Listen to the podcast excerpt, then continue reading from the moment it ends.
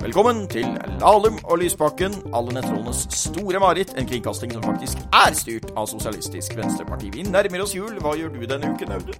Du, Denne uken så eh, skal jeg bl.a. i kveld feire 25-årsjubileet for uh, folkeavstemningen om EU. Det er jo sånn som uh, noen sørger over, mens andre feirer. Og jeg er jo en av de som feirer det, så det skal jeg markere i kveld. Ja. Eh, Det får være et sånn eh, eksempel på hvor eh, raskt alt skal gå nå, og hvordan kommersialiseringen er. At jeg ble tilbudt å være på samme arrangement, og da ble jeg tilbudt å holde et kåseri på tre minutter. og da måtte jeg beskjemmet svare at det har jeg ikke tid til. Og de sier de er Samholds-Norge mot Markeds-Norge, liksom. Ja. så hva drev du med i 1994, egentlig? Ja, det er et godt spørsmål. I 1994 så hadde jeg fått meg kjæreste i Sverige, så jeg fikk med folkeavstemning i begge land. Jeg var da ung student i eh, statsvitenskap, og jeg reflekterte en del. Jeg fikk jo der en liten sånn komparativ studie av EU-strid i Norge og Sverige. Det var ganske interessant å se hvor ulikt det var. Fordi i Norge så var det en veldig blanda debatt. Det handla veldig mye om Norges interesser, da, hva lønner seg med økonomien osv. Man savna kanskje litt større perspektiver. I Sverige så handla det rett og slett veldig mye om tillit til lederskapet. Og jeg husker at jeg satt sammen med min daværende kjæreste og så en EU-debatt på svensk TV, hvor det første jeg stussa over, var at det var to som var for og ingen mot. Eh, De to som var for, hadde ulike begrunnelser for hvorfor de var for. Eh, Og eh, så kom da det brysomme spørsmålet at mange vil jo si at EU er en veldig komplisert sak å sette seg inn i. og Da slo den ene av de i bordet og sa at hvis folk synes det, så trenger de ikke å sette seg inn i saken selv. Da bare stemmer de sånn som de de stoler mest på, stemmer.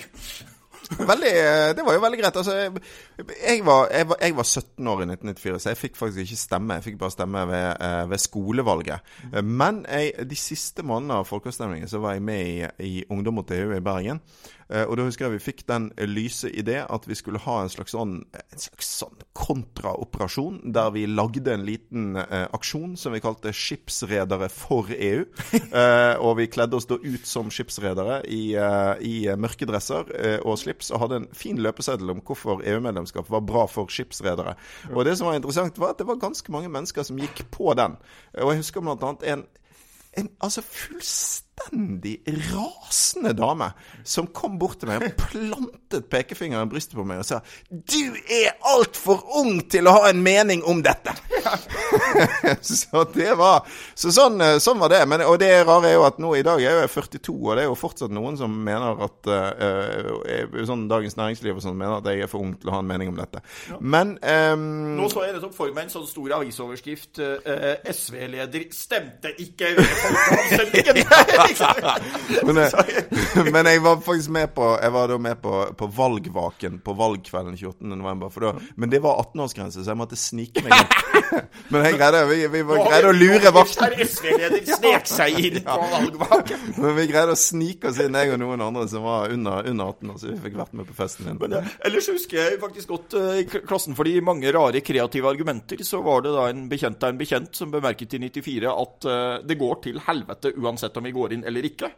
Hvis vi går inn i EU, kommer det å gå mye fortere, men det blir en mer behagelig reise, og derfor er jeg for. Som jeg også syns var et ganske kreativt. Men eh, når du snakker om det der med skipsredere mot, så Nei, for, du- for skipsrederen var for. Skipsredere Jo, var de for? Ja, det Ja, de var, da ble det dårligere. Men OK, greit. Det hadde vært morsommere motsatt. Men, men um, jeg vet ikke om du husker da en sak som gikk på Dagsrevyen da, som var eh, homser mot EU, var det ikke det det var som lurte Dagsrevyen? Eh, det det var egentlig et utdrikningslag, eh. Men så dukket det da opp en NRK-reporter og begynte å intervjue dem, og han lederen for de tok det jo meget alvorlig. Ja. En, en annen artig innslag var jo Hei til EU, som da var et uh, forsøk på å få oppmerksomhet om dyslektikernes sak oppi det hele. Eh, Nettopp, og det var jo veldig mange sånne undergrupper pøbler mot EU. Var jo, eh, fikk mye oppmerksomhet for sine ulike ja. sånne uh, Uh, Hovedparolen var 'det er nok bønder i byen'. Uh, så det var jo også da en effektiv strategi strategi mot Men, nå, nå, nå sitter vi og mimrer her om gode gamle dager og en seier vi faktisk vant, hadde jeg nær sagt. Eh, Skal vi uh, benytte anledningen til å få litt bedre kjønnsbalanse og få inn en gjest her, kanskje? La oss gjøre det, altså. Hans Olav, nå har vi fått en gjest. Og det er um, en Hvem som helst heller. Ingen hvem som helst heller. Eh, Det er en stor glede å si velkommen til eh, Linn Stalsberg, eh, som mange vil kjenne som skribent og forfatter og samfunnsdebattant gjennom flere år, og- nå aktuell med en bok som heter 'Det er nok nå'. Hvordan nyliberalismen ødelegger mennesker og natur. Velkommen, Linn. Tusen takk. Den derre nyliberalismen, hva er det for noe? Jeg tror det er et sånt ord som mange som hører på Lahlum og Lysbakken har et forhold til, men um, kanskje ikke alle helt egentlig, hvis eh, de blir utfordret på det, vet hva det betyr. Hva er nyliberalisme for noe? Det er faktisk ganske enkelt. Jeg tenker at det er ofte en sånn der hersketeknikk fra tilhengerne. Det der med at eh, det skal være så vanskelig og så omstridt og så problematisk å definere. Jeg tenker at det er ganske lett. Nyliberalisme er vår tids kapitalisme. eh, Så det er kapitalisme. Eh, Det er både kapitalisme som vi kjenner den, og så er det noe nytt helt eh, samtidig. Og det nye er jo den eh, stadige eh, utviklingen av marked, altså at markedets Markedet får stadig større plass da, eh, i livene våre. Eh, de siste årene også f.eks. innenfor velferdssamfunnet. Barnevern, barnehager, ting som vi bare for kort tid siden tenkte at markedet ikke hører hjemme, da. Og nå har det en naturlig plass der. Og alt dette prøver jeg å si noe om, da. Og at dette her ikke er helt sånn Det har ikke bare skjedd av seg selv. Det er ikke sånn naturlig utvikling. Det er liksom ikke nødvendigvis pragmatisk eller fornuftig. Det er villet, og det er politisk styrt. Og når vi snakker om nyliberalismen, så snakker vi vel også ofte om liksom en epoke, altså kanskje fra 1980-tallet og fram til i dag, der eh, si, markedsvennlig politikk har vært på frammarsj. Ikke sant. Vi snakker jo om sånn, Det er jo veldig lett å plassere det i forhold til Ronald Reagan og Margaret Thatcher ikke sant? på sånn overgangen 70-80-tallet. Men de kom jo ikke, det dukket jo ikke opp da sånn fra, liksom fra en troll fra en eske. ikke sant? Altså Det hadde da ligget og vaket i tenketanker og universiteter og i politiske miljøer i, i flere tiår før det. Og så fikk det da spillerom, kan du si da. Men Siden vi også skal drive litt uh, folkeopplysning her. Man skilte jo en gang i tiden mellom liksom klassisk, litt sånn rendyrket liberalisme og så sosialliberalisme, som vi var litt mer forsonlig innstilt til. Hvor vil du plassere denne betegnelsen nyliberalisme oppi det der gamle skillet mellom de to? Mm. Altså Nyliberalisme det jeg bruker ganske mye tid på i boka, som jeg ikke skal bruke tid på her, for det tror jeg blir liksom veldig kjedelig radio, det er jo å prøve å si noe om at nyliberalisme, både ordet, altså begrepet, og den politikken det utviklet seg til å bli, var noe som helt konkrete, navngitte mennesker eh, samlet seg for å diskutere frem. Eh, og, og, etablere som en politisk, altså som, som politisk eh, modell. da. Og dette, dette, skriver jeg da detaljert om i boka, fra 30-tallet og videre 40-tallet, 50-tallet. Og Det er liksom viktig å si, for selv om folk sluttet å bruke nyliberalisme om, om, sin egen politikk, og gjerne kalte seg i stedet for klassiske liberalister, det høres jo litt sånn penere ut kanskje, og litt mer sånn at man da plasserer seg i en litt sånn tyngre tradisjon, da. Så var nyliberalisme en tankegang som ble kalt for det, og som de ville sette ut i livet, liksom.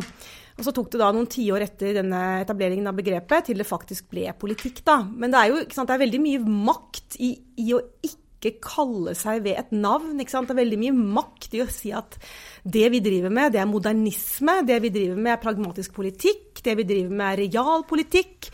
Vi er ikke lenger høyre og venstre. Vi er liksom eh, den sunne, eh, sunne bredden, da.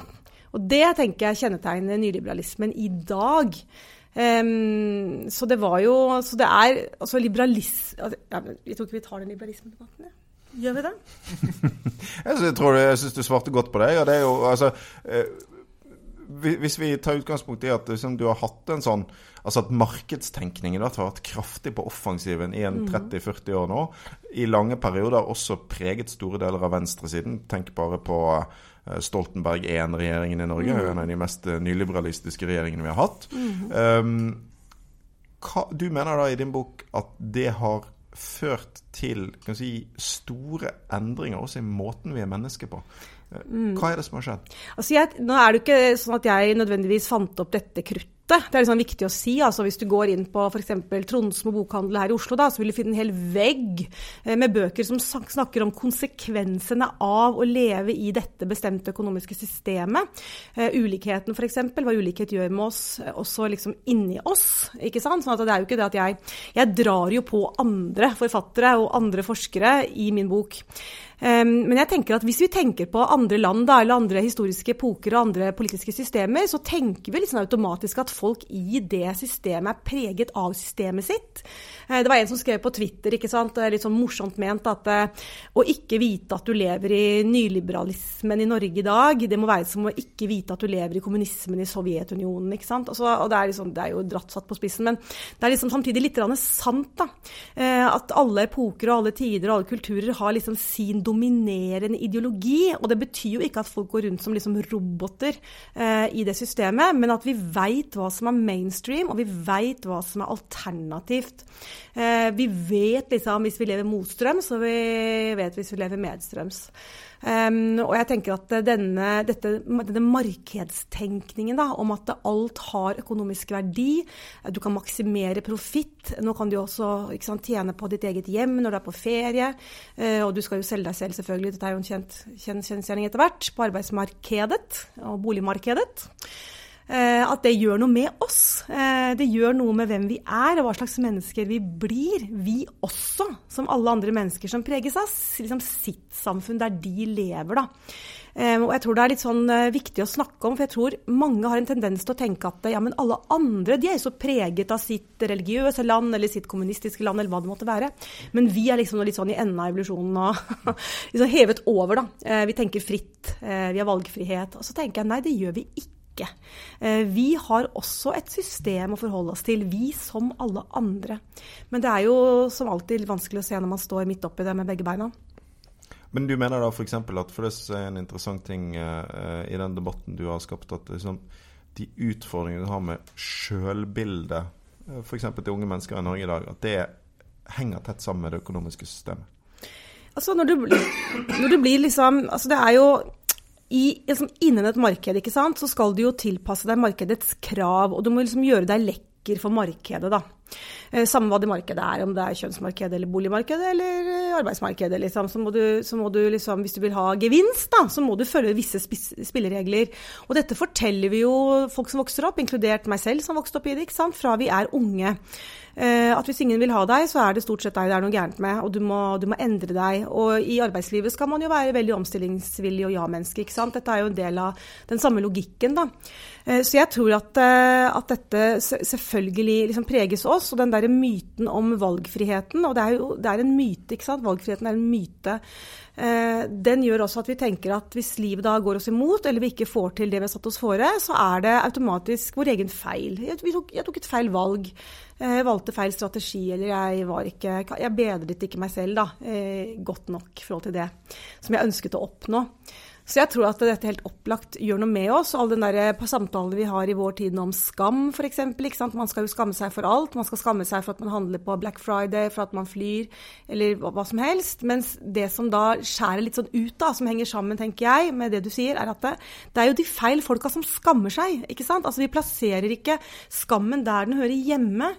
Eh, og det er også en del liksom, konsekvensen av den der individualiseringa. At det er en sånn sliten småbarnsfamilie som bor i første etasje uten sol og balkong, eh, og som har råd til én chartertur, de skal liksom skamme seg over det. Mens de som bygger ut den tredje rullebanen eller selger billige flybilletter, de skammer seg ikke i det hele tatt. Mm. Eh, ikke sant? Og, og, det er bare ett av ekstremt eh, mange eksempler, da på, på at feil er, skal man bli feilplassert. Ja, men, så er det sånn, Nyliberalismen som ideologi, jeg tenker av og til at det er litt som at du sier liksom at eh, løp, det gjelder å komme først til mål, og man får premie hvis man kommer først til mål. Og så er Et grunnleggende problem at man starter ikke å løpe på samme sted. fordi Man står ikke på startstreken, man står spredt ut langs banen på ulike steder når man skal begynne å løpe. Mm. Og Det innebærer jo også at den som kommer først til mål, ikke nødvendigvis er den som har løpt fortest eller jobbet mest eller trent mest eller noe som helst. Nei, ikke sant. Ja, men tenker jeg, jeg bruker et sånt eksempel i boka mi ikke sant? At, uh, som er helt på linje med det du sier der. om at La oss si du har en fotballkamp da, hvor spillereglene er uh, kan du si rettferdige. da, altså Det er en dommer som dømmer to lag helt likt. Det ene er et landslag, og det andre er en en gjeng med barn, eldre og, og mennesker med funksjonshemming. Og så sier du at ja, men de beste vant jo. Eh, og det gjorde de. Eh, de beste vant, og dommeren var rettferdig.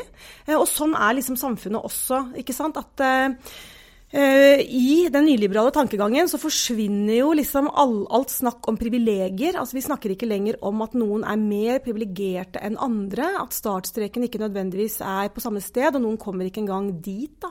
Og når de kommer de tar de ikke ressursene som skal til. Uh, men spillereglene er jo på en måte i gåseøyne rettferdige. ikke sant? Altså Markedet er jo der, og alle i gåseøyne, da, det blir jo mye sånt her, uh, kan ta del i det. Eh, men det er jo ikke rettferdig, fordi vi har ulike ressurser og ulikt eh, startpunkt. Og, liksom, eh, og det du, det du sant, sier i det spørsmålet, er jo at det kollektive er borte. Det kollektive forståelsen av privilegier, av klasse, av gruppetenkning. Og når vi da Jeg pleier å liksom trekke frem et av de mest nyliberale ordene jeg vet om, og det er jo liksom ordet offerrolle. At man må bare komme seg ut av offerrollen. At det, og det kan godt være at det er en og annen sånn eh, surpomp som liker å plassere seg der, men de fleste gjør jo ikke det. Eh, og eh, da mister vi også av syne at noen mennesker er reelle ofre. Noen er ofre for livets urettferdighet, for sykdom, for psykisk uhelse, for gud veit alt mulig rart. og, også, og når ansvaret da plasseres på deg selv, da, som de ofte gjør i retorisk og økonomisk, så er vi ute på en nyliberal galei, tenker jeg da. Og, og, det der tenker jeg er veldig viktig. fordi at eh, er det én ting markedstenkningen kanskje har endret i det norske samfunnet, så er det jo en sånn tendens til at løsningen på alle problemer blir individuell istedenfor kollektiv. Og du nevnte, altså Det er jo Black Friday i dag. du nevnte det, Linn. Fordi, eh, og Det, synes jeg er et veldig godt eksempel. Fordi Det gjør jo også at venstresiden får noen dilemmaer når vi skal lage strategier for å endre dette. For det er jo veldig lett at protesten mot f.eks. overforbruket blir til en slags moralisering over individuelle valg. Uh, som jo f.eks. på en dag som i dag kan oppleves uh, uh, ekstremt ille av folk som har lite penger, og kanskje gleder seg over at noen ting er på salg. Mm. så hvis den store kampen blir om du skal handle på Black Friday eller ikke, mm. istedenfor hvordan vi skal endre, endre det her er systemet som gjør at noen har så dårlig råd, mens andre er så ufattelig rike, mm. da blir det jo veldig vanskelig for venstresiden å forandre samfunnet også. Jo, altså jeg tenker nå sitter vi jo liksom her på Sosialistisk Venstrepartis kontor, da. Og jeg tenker jo at det ordet i seg selv er jo litt sånn eh, Det ordet i seg selv tilsier at liksom nyliberalistisk kritikk burde være oksygenet man puster inn og ut, på en måte. Fordi den er strukturell, da, den kritikken. Og et ønske om et sosialistisk samfunn er også en, en kritikk da, av det kapitalistiske. Eh, og, det, og Black Friday som eksempel. Igjen så havner du på den der individualiserte eh, liksom, skammen. Um, og jeg tror at det, Hvis man tar røykeloven for eksempel, da, eller fartsgrenser i trafikken, så er det jo sånn at vi vet at røyking er farlig, og vi vet at hvis vi kjører for fort, så kan man til og med ende opp med å drepe sine egne barn, liksom, eller andres barn. Allikevel så gjør man det. Altså Vi har lover og regler, da, for vi vet ikke alltid vårt eget beste. Uh, og det tenker jeg eh, kan, er, kanskje et sånt uh, Altså Markedet er jo veldig flink til å lage, liksom tilfredsstille behov vi ikke visste at vi hadde da. Og jeg tenker at vi, det er behov vi ikke vet at vi har, er også det at det kan ikke noen bare ta fra meg bitte lite grann av den der eh, liksom, valgfriheten, ikke sant. Og du bare lengter etter at noen sier vet du hva, nå får du tre flyreiser. Eller eh, nå, liksom, nå, setter vi noe tak på noen lønninger. Eh, nå vi, innfører vi makslønn. Eller nå innfører vi noe kjempe... Altså du vil liksom Du ønsker noen sånne reguleringer. For jeg har ikke et liv, hvor jeg kan gå rundt og se hvor enhver paprika kommer fra. Eller om sokkene på Hensen Lauritzen er produsert på et etisk forsvarlig sted. Eller om de klærne jeg har på meg Det er sikkert noen unger som har sydd de klærne her. Det er jo ikke eh, en behagelig følelse å gå rundt med, men det er sannsynligvis sant eh, likevel. Men jeg har ikke den individuelle kapasiteten da, til å følge opp hver eneste lille forbruksting.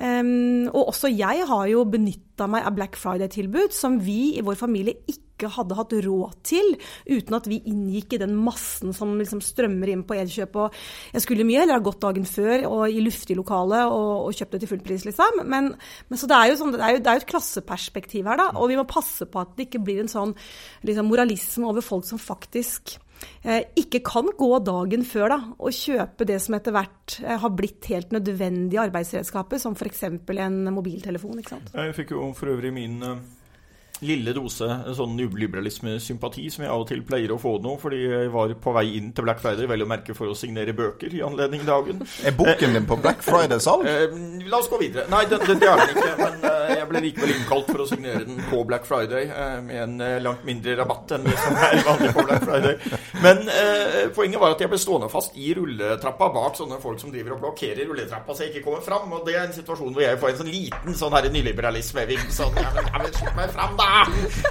Men det går heldigvis over når jeg kommer meg ut av rulletrappa, kan vi si. Eh, men en annen utfordring som nyliberalismen uh, sliter litt med å møte, slik jeg oppfatter det, er jo da en av vår tids uh, store saker som jeg har debattert i kommunestyret i går, nemlig miljøsaken og klimakrisen og det. Mm.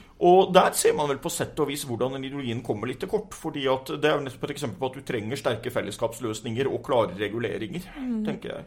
Ja, altså det er jo Altså jeg tenker at bevisbyrden da er i ferd med å skifte, ikke sant. Og det er et momentum som kanskje særlig da deres eh, parti bør ta liksom på sånn skikkelig på alvor. Da. At det er et sånt momentum nå hvor man har sjansen til å, å, å tippe ting. Og, og, da tenker jeg også at, at eh, bevisbyrden skifter på den måten at liksom, tilhengerne av denne kapitalismen som, som pågår, da, begynner å få et forklaringsproblem. For det er så uløselig knyttet til klima- og miljøutfordringer, som jo nå skjer foran øynene våre. Det er jo ikke lenger et fremtidsscenario, sant.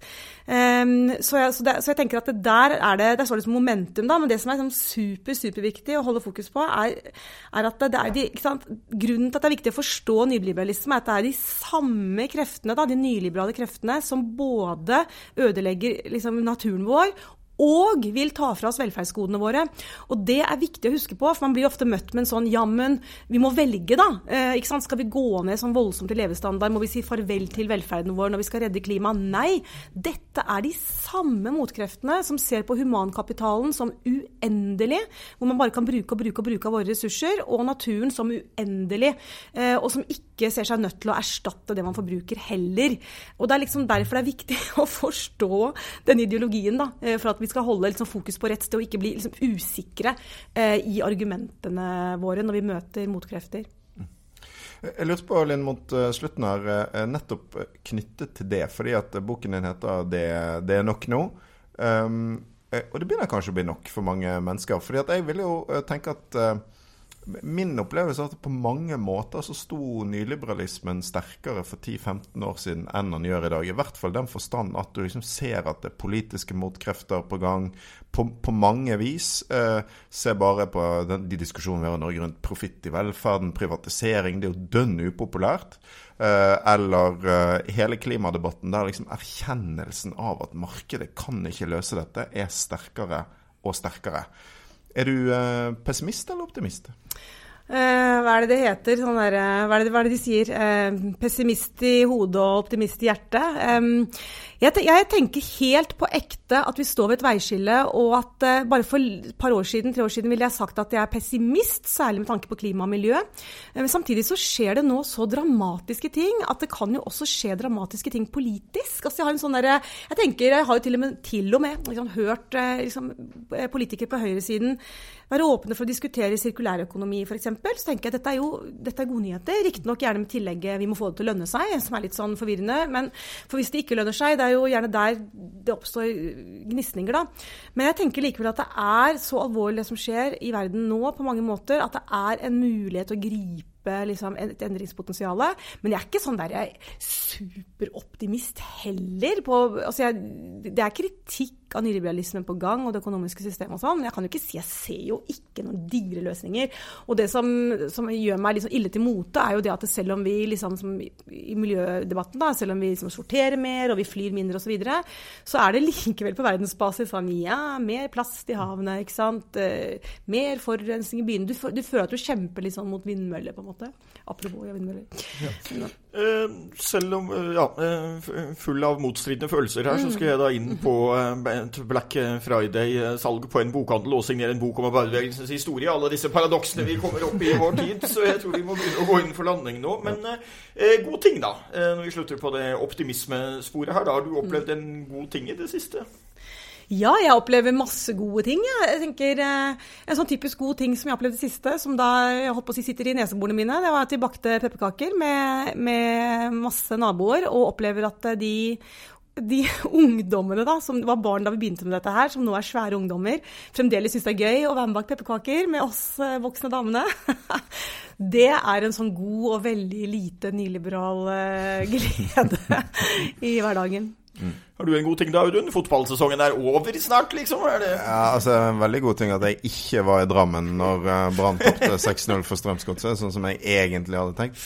Uh, men uh, Nei, vet du hva, altså jeg, jeg, Da tror jeg skal Det er en dokumentarserie ute på NRK nå fra nyliberalismens høyalder, om man kan si det sånn. Altså 90-tallet. Det er den om Clinton og Lewinsky-affæren. Den males jeg. Den er utrolig bra. Eh, og hele den historien er liksom Hvis du ser den i Altså apropos sant, den tiden der grunnlaget for all den dritten vi står i i verden nå, ble lagt, med alle disse her markedsliberale eh, eh, liksom venstresidelederne på 90-tallet, sånn som Bill Clinton.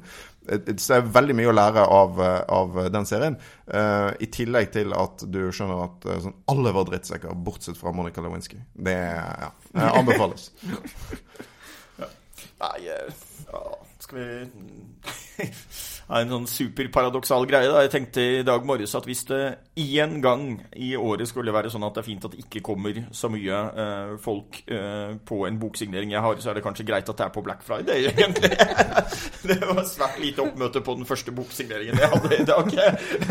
Og det er ikke isolert sett en god nyhet, men hvis man nå først skal ha en boksignering Du, du syns ikke det er rart, da? Altså, hvis du er den eneste som ikke har varen din på salg i dag, så burde du kanskje heller la være ja, ja. Skal vi gå inn vi, på landing der? Det skal vi. Vi skal si uh, tusen takk for at du kom, uh, Linn. Linn Stalsberg for den største takken i dag. En stor takk også til eh, deg som eh, hører på. Eh, en takk til Martin Grüner Larsen bak spakene. Husk at du kan sende spørsmål til vår spalte Du spør oss. Det kan du gjøre på l og l.sv.no eller på Instagram. Du kan også sende oss ris eller ros på samme e-postadresse. Gi oss gjerne en rating i iTunes. Da når vi flere. Og husk å abonnere der du abonnerer på dine podkaster. Når jeg har sagt det, så er det bare én ting igjen å si, og det er takk for Takk for nå.